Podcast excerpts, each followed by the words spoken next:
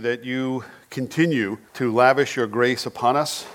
We thank you that we can experience this grace um, in a way that is uh, very tangible to us, in the sense that your your Spirit brings to us an awareness of being forgiven uh, through singing songs of faith and hope.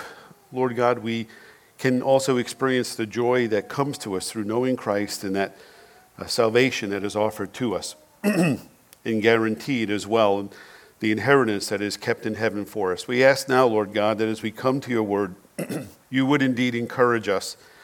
Um, it can be hard sometimes, Father, to follow you. Um, it can be hard sometimes to trust you when we cannot see or understand uh, what you are doing in our life and through the, the people around us. But we know, because of what Christ has shown us and how your Spirit reminds us, we know that all the things that we experience are designed not only to make us Uh, like Christ more and more, but to perfect our faith, to draw us closer to you, and that in, in every circumstance, Father, you have given us the uh, the means and the opportunity and the motivation to pass and to succeed uh, in these various trials that you will lead us into.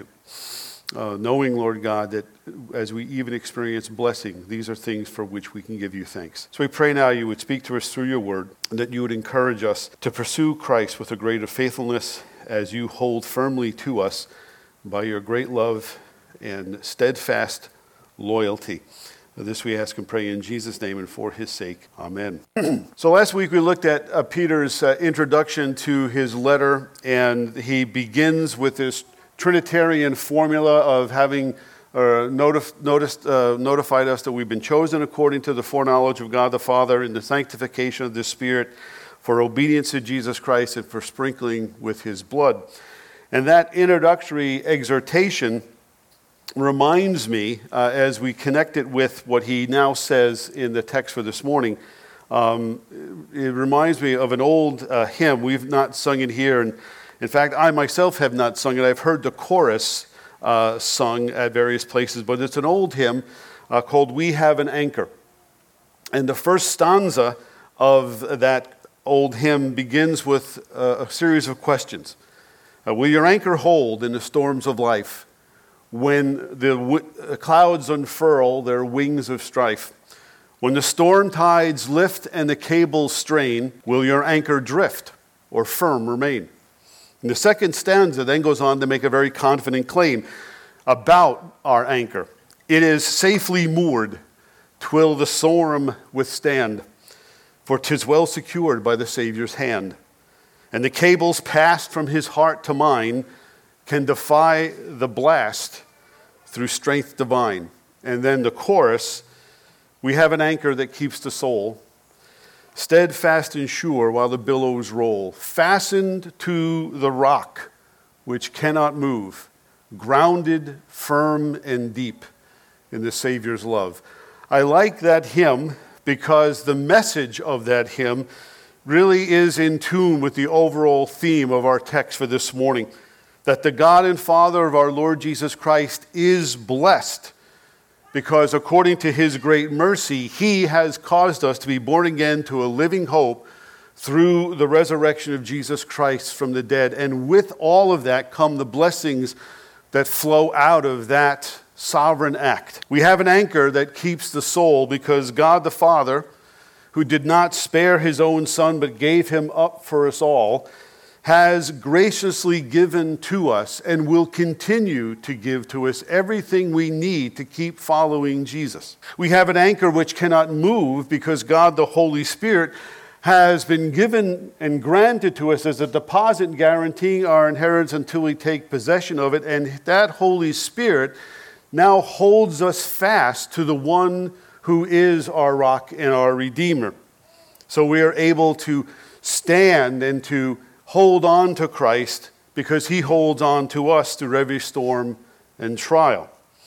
And since we are chosen by God according to his foreknowledge, since we have been sealed with his Holy Spirit, we then have everything we need to keep following Jesus. Remember, Peter is writing primarily to people who did not grow up within Judaism, who did not grow up with the understanding of God's sovereign care and protection for his people. They most of them were pagans who came out of a pagan background where the gods had to be constantly placated lest you somehow earn their disfavor and things go wrong for you. So here Peter is reminding them and encouraging them that the God that we follow, the God that has chosen us, the God that has placed his spirit in us, is not like the pagan conceptions of God. It's not even like the popular conception that many have about God, the God of the Bible, even in our own day. That it's not a dependent, it's not, uh, not dependent upon our morality, not dependent upon any innate goodness in and of ourselves, but upon his sovereign grace, mercy, and love. These are the things that he imparts to us for the very purpose of following Christ faithfully uh, through our life. So we have everything that we need uh, to follow Jesus, no matter how badly the world around us treats us.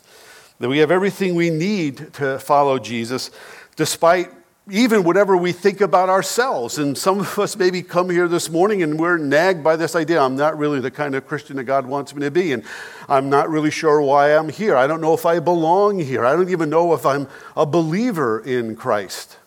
Well, if that's you, then take heart, because this passage is an encouragement that it doesn't matter what we think about ourselves, it matters what God thinks about us. And God has pursued us, and God has sought us, and God has surrounded us and enveloped us with his love. He has filled us with his spirit. He has lavished his grace upon us, even when we were sinners, even when we were his enemies. So if a God can redeem and save people who were his enemies, imagine, imagine how God can uphold, stand by, and provide for those whom he's adopted into his own family, upon whom he's lavished his grace, his mercy, and love. So if you come here this morning somehow bedraggled and beaten down by any sort of self-doubt or even self-pity, be encouraged. You have a living hope and a living Savior. And Peter lists the, the things that God has given to us in order to keep us hopeful in following Christ. Many of you know that last year, Jill and I went uh, camping for two weeks last summer. And before we went camping, we made an extensive uh, checklist of the things that we needed to bring with us so we could, you know, rough it for two weeks in a tent. Well, Peter, in essence, gives us a similar list of things that God has given to us, so that while we live here as exiles, even though we are citizens of this nation and even citizens of this state, we understand that our true citizenship is in heaven. And so we feel a disconnect between our culture, because we are beholden to follow the cultural dictates and mandates of another kingdom. And so Peter then lists the various things that God has given and equipped us with to help us follow him. And so he, he lists them in verses uh, three through twelve. He's caused us, has God, to be born again to a living hope in a resurrected Savior. He has given us an indestructible inheritance. He guards us with the power of his protection. He's given us a durable faith that is more precious than gold. And he's given us a joy that is both inexpressible and full of glory. And he has given us a faith to believe the gospel of our salvation. And we're going to unpack these uh, as we move quickly through the passage. So God has caused us to be born again to a living hope in a resurrected Savior. That, that phrase, born again, is probably familiar to many of us who have either grown up in a church or who have come to faith in Christ. It was a term that became very popular um, when I became a Christian in the late seventies, because uh, I think President Jimmy Carter was known as the born-again president, and what, what, what did all that mean? The phrase itself is a biblical term. It's used here in First Peter, and it first appears in the Gospel of John. Jesus is having a conversation at night with a Pharisee named Nicodemus. Nicodemus comes to Jesus to talk with him and to say, look, we have seen and observed and heard all the things that you have said and done, and we know that you must be sent from God, because no man can do the things you do and say the things you do unless he's been sent from God. And Jesus, in response to this very flattering assessment by a religious leader, says something that Nicodemus did not expect him to say. After praising Jesus for the things that he'd done, and even flattering him by saying, well, obviously you must be sent from God. Jesus' response is, truly, I truly, truly, truly, I say to you, unless one is born again, he cannot see the kingdom of God. It's completely out of context of what Nicodemus said, but what Jesus is saying there is, unless one has a spiritual rebirth, unless one is born from above by an act of God through the work of the Holy Spirit, through hearing the gospel, you cannot see the kingdom of God. So, Nicodemus, you're partly right. I am sent from God, but you've missed the point of my coming if you don't understand that the things I am doing, the things I'm saying,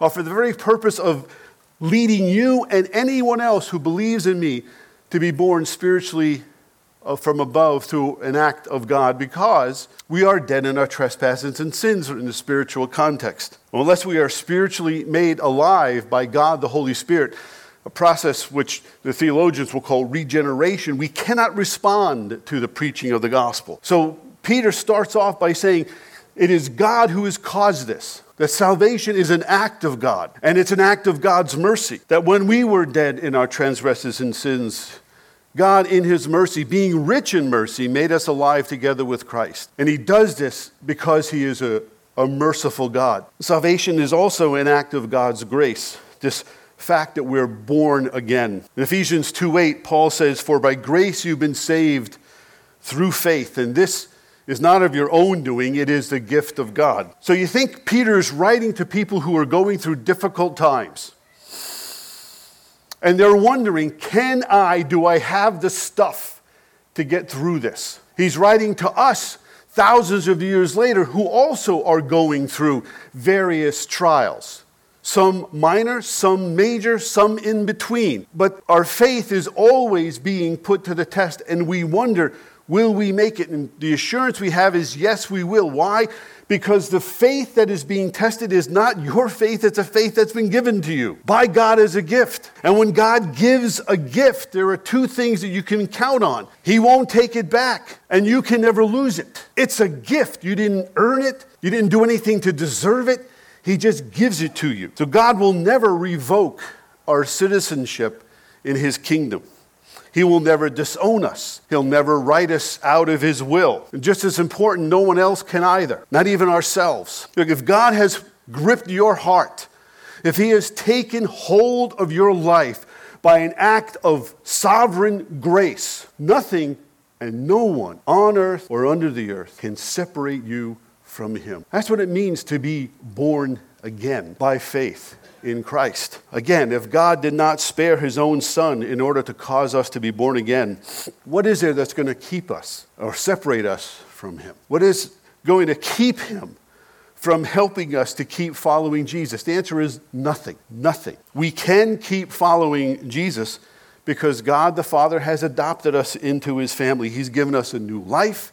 He's given us a new heart. He's given us a new family. He's given us a new hope. Peter calls this hope a living hope. He doesn't just call it this one thing. He, he, it's, it's active. It's dynamic. It, it's a growing hope. It's a hope that grows day by day, daily, as we pursue Christ, as we follow him. It's not static, the same way as our faith is not static. It's a faith and a hope that's meant to grow and increase in its strength and vitality the more that we follow Christ. There's an appetite that he wants to create in us. I want more of this hope. I want more of this faith. I want more of what God has for me. Hope is one of my favorite words in the Bible because it's, it's, it expresses, we have in our, in, uh, in our English language, we have transformed hope into kind of a wishful thinking.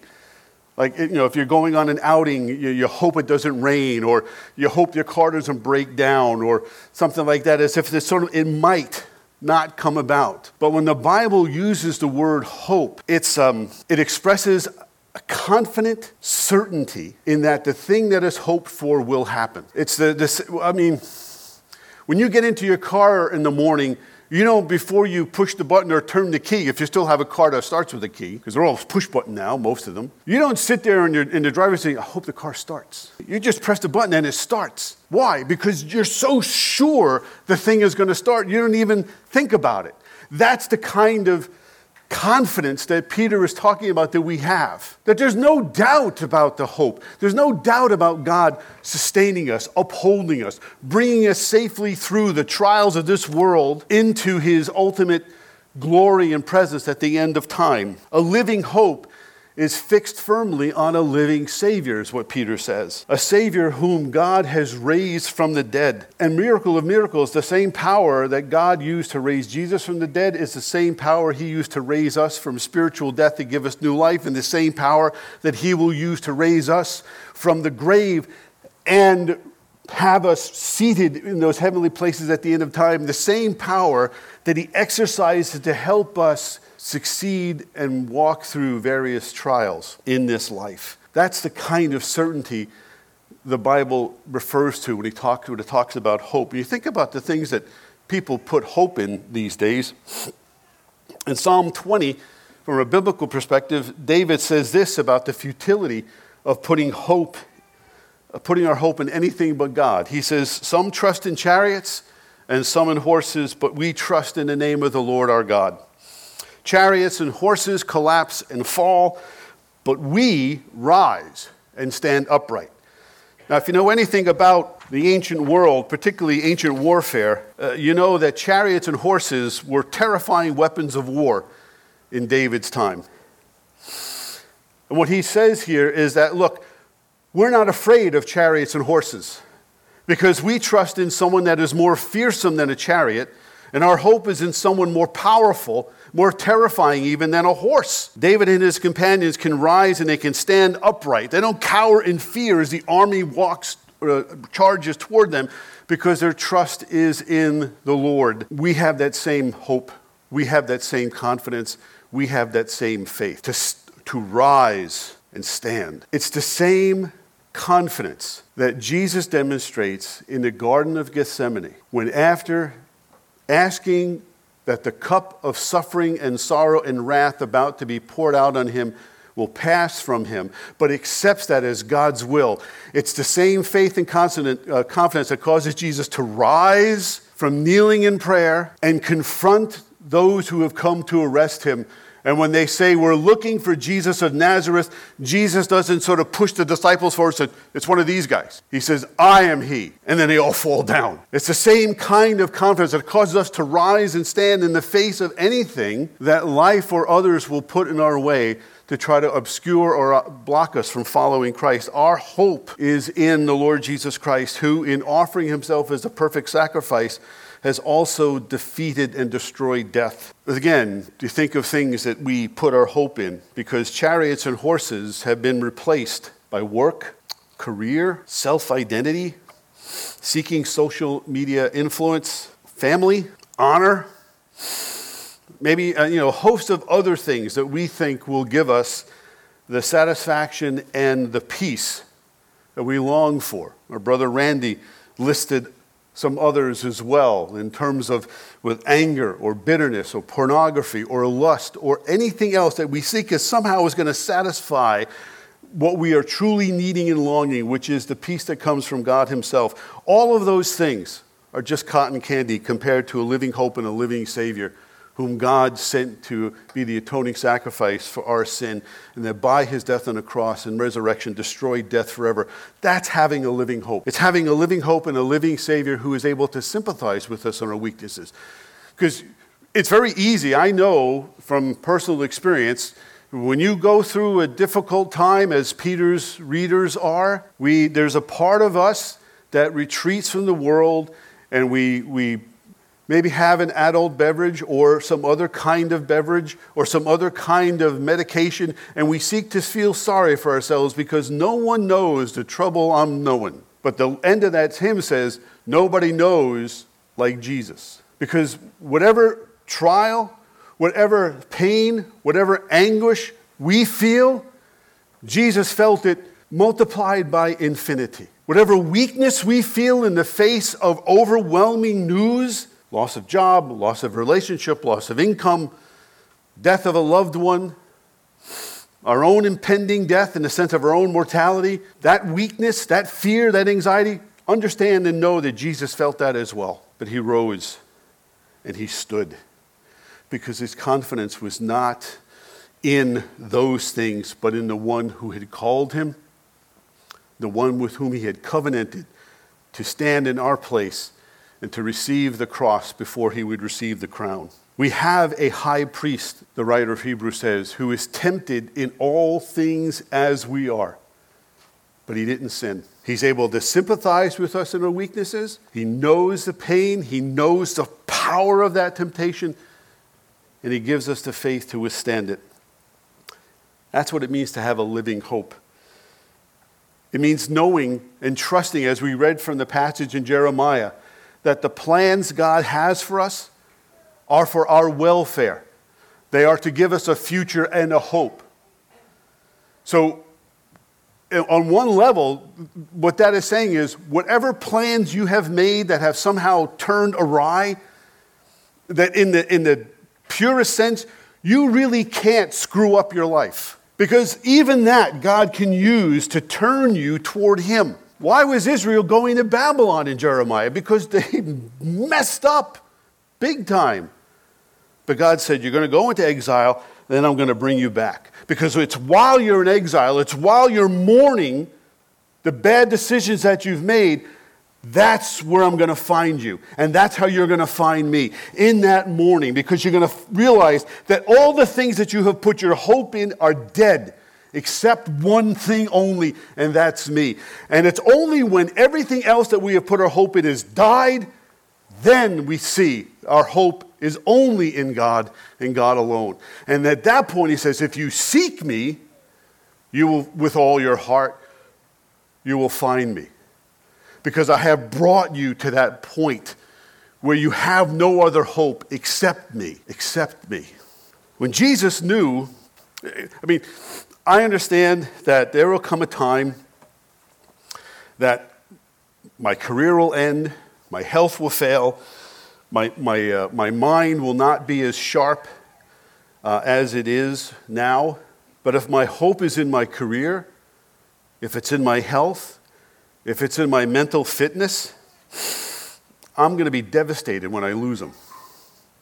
But if my hope is in Christ, as Paul says, I can suffer the loss of all things, just give me Jesus. Peter is communicating that to his readers.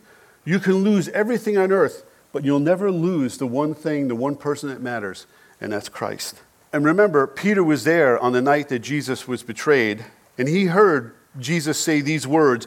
Jesus, knowing that his hour had come to die, in John fourteen, one to three, said these things. He told the apostles, let not your heart be troubled. Believe in God. Believe also in me. In my Father's house are many rooms. If it were not so, would I have told you that I go to prepare a place for you? And if I go to prepare a place for you, I will come again, and I will take you to myself, that where I am, you also, you may be also. Later that same night, Jesus says this in John sixteen thirty-three. There's a long discourse that Jesus starts. It starts in John uh, fourteen and runs through John sixteen and ends in the high priestly prayer in John seventeen. At the end of chapter sixteen, Jesus says, I have said all these things to you, that in me you may have peace. In the world you will have tribulation, but take heart, I overcome the world. So we have this tendency, I referred to it last week, we have this tendency as Christians to believe that as soon as we give our heart and life to Christ, that it's just a primrose path of lightness and joy, that it's just a smooth, smooth path toward glory. And the moment, the very first time we encounter a trial or difficulty, something that causes us distress, we begin to panic and think, God doesn't love me. God doesn't care about me. It's, we, we, it's the, it's the uh, Israel wandering in the wilderness syndrome. Moses, Moses, Israel would complain. Were there not enough graves in Egypt that you brought us here out in the wilderness to die? Yeah, I know that God parted the Red Sea, Moses, but now we're thirsty. Can you really, I mean, we're going to die of thirst here. Is that what you want, Moses? And by the way, can you give us food, please, because we're starving out here. And you begin to, that same kind of thinking goes along with when we go through difficult times. yeah, yeah, I know, Lord, you provide the rent. I know you provide my career. But, you know, I really need this one thing. And if I don't have this one thing, all of that other stuff doesn't really matter because I'm judging you on your ability to provide this one thing. And if you fail, all of that other stuff is like a bunch of dominoes that just falls down. Nonsense. The very things we experience, the good and the bad, are all designed to perfect our faith in Christ. So for people who are suffering, people who are going through pain, having a living hope means fixing your eyes on Jesus, who is the pioneer and perfecter of our faith, who, as the writer of Hebrews tells us, for the joy set out for him, endured the cross, despising its shame, and has taken his seat at the right hand of the throne of God. His work is finished, and it is carried on through the work of his Holy Spirit, who leads us through these various trials. So our hope is not some sort of desperate fixation on a faded dream, but it's one that's fastened to a rock which cannot move, grounded, firm and deep in the Savior's love. A Savior who was dead but is now alive forever. This hope, I encourage you to read Hebrews six. This hope, says the writer of Hebrews, is like an anchor that is fixed within the veil of God's holy temple. Because that hope that we have, that anchor, is none other than the Lord Jesus Christ. He is the one who has secured our salvation by his death and resurrection and ascension. And the fact that he has sat down tells us that his work of salvation is finished. It is carried on through the work of the Spirit. But we don't need to save ourselves. We don't need to prove our morality to God or our goodness, because in God's presence, even now, is a very embodiment of goodness, righteousness, holiness, and perfection. So as long as our trust and hope is in Christ, we have a living hope because we have a living Savior. And God has caused us to have this hope by an act of mercy and grace. And he has also given us an indestructible inheritance. Verse four, Peter describes our inheritance as being imperishable, undefiled, and unfading. And there are some descriptions there. So to say that our inheritance is imperishable means it's not subject to rot or decay. I think of what Jesus says in the Sermon on the Mount, Matthew six. You know, don't store up for yourselves treasures here on earth where moth and rust can destroy and thief break in and steal. Our inheritance is safe. It's permanent. It's not affected by government policies or the rising and falling of the Dow Jones Industrial Average. It's undefiled. We don't have to compromise our moral or religious principles in order to gain this inheritance. We don't have to violate our ethics. What we have to do is confess the fact that we're sinners in need of salvation and the grace of God. Acknowledge the fact I'm not moral, I'm not ethical, and I'm not very spiritual, unless and until the Holy Spirit makes me yield to the words of Christ and the grace of God. And it's also unfading. Anybody, like I said on the board there, anybody who's ever bought green bananas at the grocery store knows about this, right? Because sometimes those green bananas, when you pick them off the rack, by the time you get home, they're starting to get spots. And if you don't eat them within three days, it's either time to make banana bread or use them for compost. Our inheritance is not like that. It doesn't fade. It doesn't wilt, doesn't go away. The good news is we don't have to wait to enjoy our inheritance. Not in a prosperity gospel way, understand, but faith, hope, love, are these not part of our inheritance? Jesus, when he prays in his high priestly prayer in John seventeen, he says, this is eternal life, that they may know you and Jesus whom you have sent. So we can experience part of that inheritance through a pursuit of knowing God, of practicing our faith. The very fact that we wake up each day is an aspect of that inheritance, that God has breathed life into us on a daily basis, that he continues to lavish his grace upon us to make us more and more prepared and ready for that day.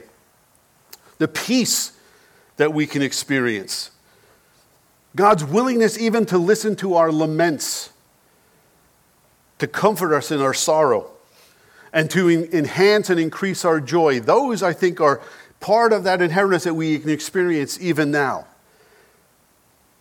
this inheritance, right, can't be destroyed. I mean, an earthly inheritance, it can be destroyed, it can be stolen, it can be misspent. And people spend a lot of money um, to secure the safety of their homes, but and God really did the same thing to protect our inheritance. He gave his only begotten Son to secure it forever. Then he gave us his Holy Spirit as a deposit, guaranteeing our inheritance until we take possession of it. And not only is our inheritance guaranteed, that's one thing, that's a blessing in and of itself. But Peter goes on to say, we also are protected by God's power. Right there in verse five, right? Who by God's power are being guarded through faith for salvation, ready to be revealed in the last time. I'm going to test your memory here. When we went through the series in Zechariah, Zechariah two five, there's this marvelous prophecy that God makes through the prophet to the people of Jerusalem. He tells this, the people there, that Jerusalem will be a city inhabited without walls, which was not a common or wise thing to do in the ancient world, because walls meant protection and security and all of that. Why will Jerusalem be a city without walls? Because God tells the people, I will be to her a wall of fire all around, declares the Lord, and I will be the glory in her midst. Peter may not have had Zechariah in mind when he wrote his letter, but follow the imagery here. Outside are the forces that would seek to sort of deter us and dissuade us and distract us from following God. They're out there. It's undeniable. We know them. We feel that disconnect. But we are surrounded by a protective wall. It becomes the basis of the old hymn that by salvation's walls surrounded, thou mayest smile at all thy foes. So we have the ability to walk through the crowd, if you will, seeking to destroy us, because our hope is in the one who has not only guaranteed our inheritance, but guarantees our protection forever. That we cannot be separated from the love of God. And we experience this protection by faith. Faith, which is a gift from God. Faith that enables us to trust God when he says, I will be a wall of fire all around you, and I will never leave you nor forsake you. Faith that motivates us to obey God's command, to be strong and courageous, to believe in God and believe also in me, as Jesus says. And the goal of that is that we might be kept until that day of salvation when Jesus comes to finally deliver all of his saints and to finally establish his kingdom. Until then, God promises to be that wall of fire around us, his glory in our midst. And un- until that day, nothing on earth, nothing under the earth, neither death, nor life, nor angels, nor heavenly rulers, nor things that are present, nor things to come, nor powers, nor height, nor depth, nor anything else in all creation will be able to separate us from the love of God in Christ Jesus our Lord. That's what Paul says in Romans eight, thirty-eight and thirty-nine. And then we have a durable faith that is more precious than gold. I, I read this section here about our, our faith being tested by various trials. And I'm reminded of, of if you remember the, the parable of, of the four soils that Jesus spoke. A sower goes out to sow and he casts his seed on some Uh, on the path, and then on some rocky ground, and then on, among thorns, and then on good soil. And you know, the first three soils, the, the birds come, pick it away, uh, it grows up quickly in the rocky soil, and then the sun comes and it withers, it grows into thorns, but as it grows, the, the weeds and thorns choke it out, but on the good soil it produces. Peter is sharing what he shares here, I think, with that parable in mind. Because he wants us, he wants his readers to be good soil and to know that God, having chosen us according to his foreknowledge in the sanctification of the Spirit for obedience to Christ and for sprinkling in his blood, God has made us good soil. And he has made it possible for us to bear fruit. But when you think about a seed that's growing in the ground, think about the work that that seed has to do in order to pop up through the soil as it makes its way toward the sun. Think about the strength that seed has to demonstrate, pushing through dirt and rock and soil. Faith is a gift, but it's also something that we exercise. And Peter is encouraging his readers that faith will be tried and it will be tested by various trials. I, I recently listened to a sermon by Tim Keller on Psalm eleven. And in this verse, in the sermon, he quotes Psalm eleven and verse five. He says, "The Lord tests the righteous, but his soul hates the wicked and the ones who love violence." And he focused on the fact that the Lord tests the righteous. He says, "The Lord tests the righteous in order to expose the faulty foundations upon which they have built their faith." I think the trials that God leads us through do the very same thing. In order to perfect our faith the same way that a metallurgist perfects silver, by heat. When you think about it, our faith grows when it's tested. I'm, I'm, not, a, I'm not a physical trainer, but I, I, I, I talked to a guy some years ago who was doing some lifting. And, and his, his, uh, his regimen required him that he did heavy lifting and then he rested. Like a day. And then he would lift again and then he would rest. And and while he was resting, while he was not lifting, he was still eating right, he was getting plenty of sleep, he was maybe running or doing some other kind of physical activity, he just wasn't lifting weights. And I think our faith being tested is like that moment when you go and you're just lifting weights and you're just putting a lot of stress on those muscles and you're straining them and you're training them, you're making them strong, and then you rest. You're letting them recover, but you're, at the same time you're letting them recover, you're still doing the things that you're doing to stay healthy. There are times when we go through periods where everything is fine. Every decision we make is the right one. Every relationship is a good one. Our health is good. That's the rest. And then when suddenly the relationship goes sour, the health is threatened, work becomes more stressful, now you're doing the lifting. You're doing the lift, but you prepared for that. Because even while you were resting, you were still active in your faith, or you should have been, so that you're ready when the time of testing comes.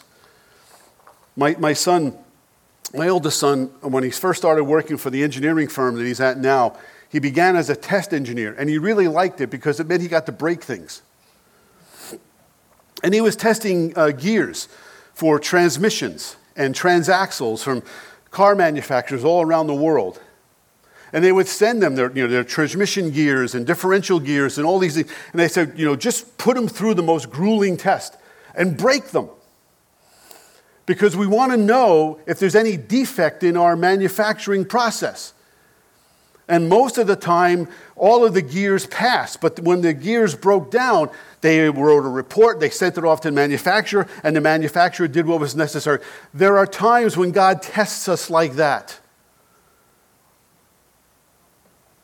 And that even when we break, it's for the purpose of saying, well, let's go back and see how and what caused the break. Why did you, why was it a breakdown? What were you doing? What were you thinking? Leading up to that moment when you were broken. Doesn't mean God has abandoned you. Doesn't mean God is cruel. Doesn't mean God is unjust. Because like the old expression goes, you don't know what you don't know. And you don't know, and the only way to find out what you don't know is to be broken, is to have your faith put to the test, to use the knowledge you have up to that point, the knowledge you have gained, to realize how much more knowledge is needed. No one is born with faith. No one is born again with perfect faith. So when your faith is tested by various trials, and believe me, trials aren't just illness. It could be a flat tire. It could be a series of car expenses. It could be a leak in your house that ruins an entire floor. It could be just that annoying neighbor that just insists on playing music of any kind. Or like the guy in my neighborhood who has, his car is a walking studio, a driving studio. You can hear him like a quarter, boom, boom, boom, boom, boom, boom, and it just gets louder.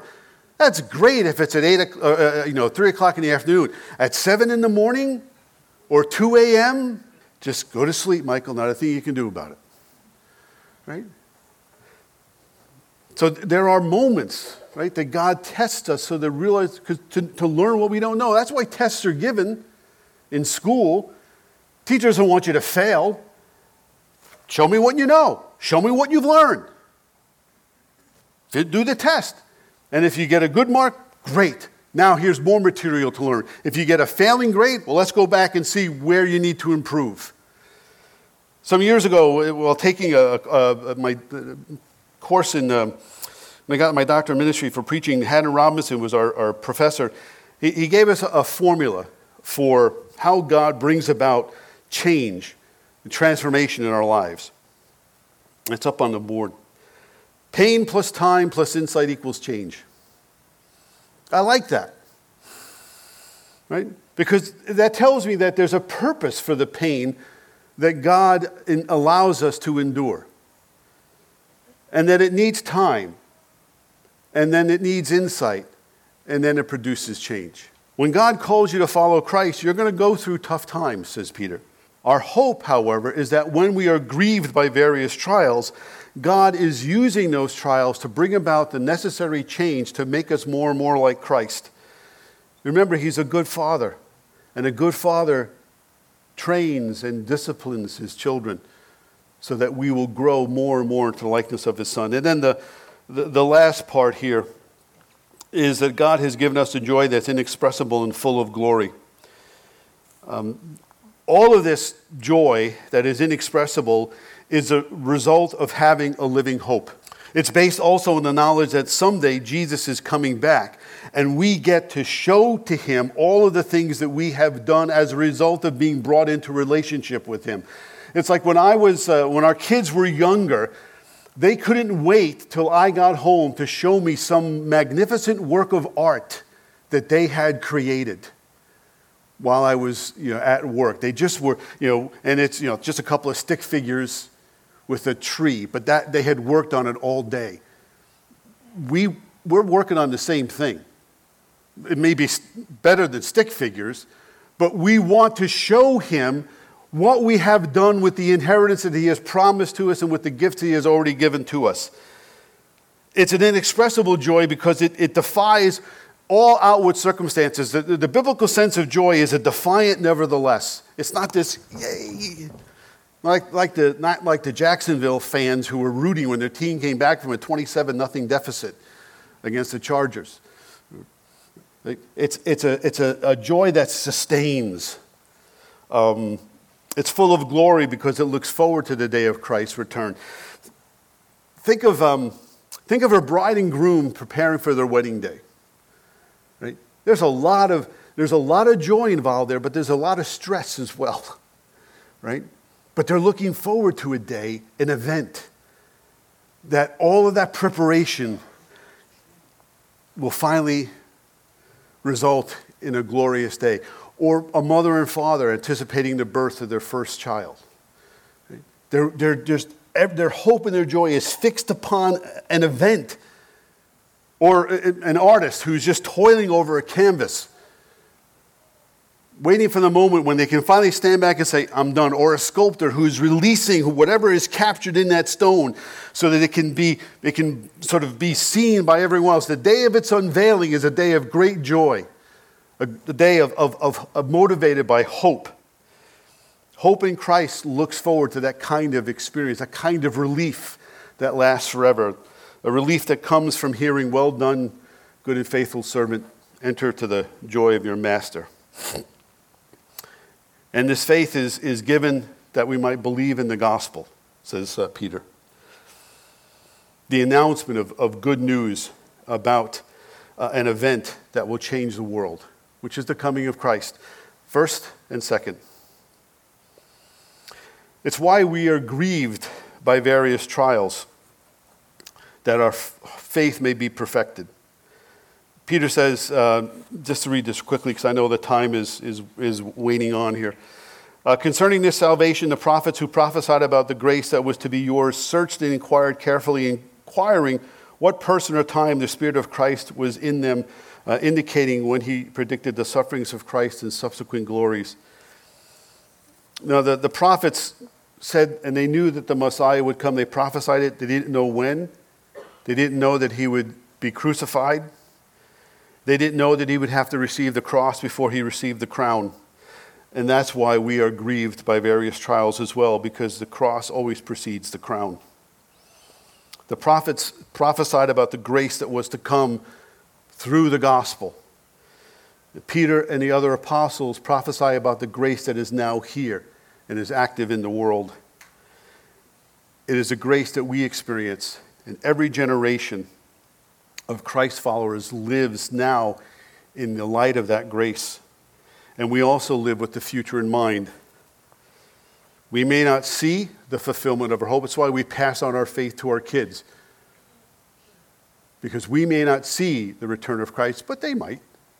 And so we want to prepare them for that. We want to prepare our friends and our other family members as well. We have this God-given responsibility to serve the next generation because we're not here to serve ourselves. We're here to serve God by telling people about what He's done. We're called by Him to pass on the legacy of our faith and our faithfulness by following Christ. And to do that, God has seen to it to give us everything we need to follow Jesus through all the storms of life, because we have an anchor. We have an anchor that keeps the soul steadfast and sure while the billows roll, fastened to the rock which cannot move, grounded firm and deep in the Savior's love. You think about that. Let's pray.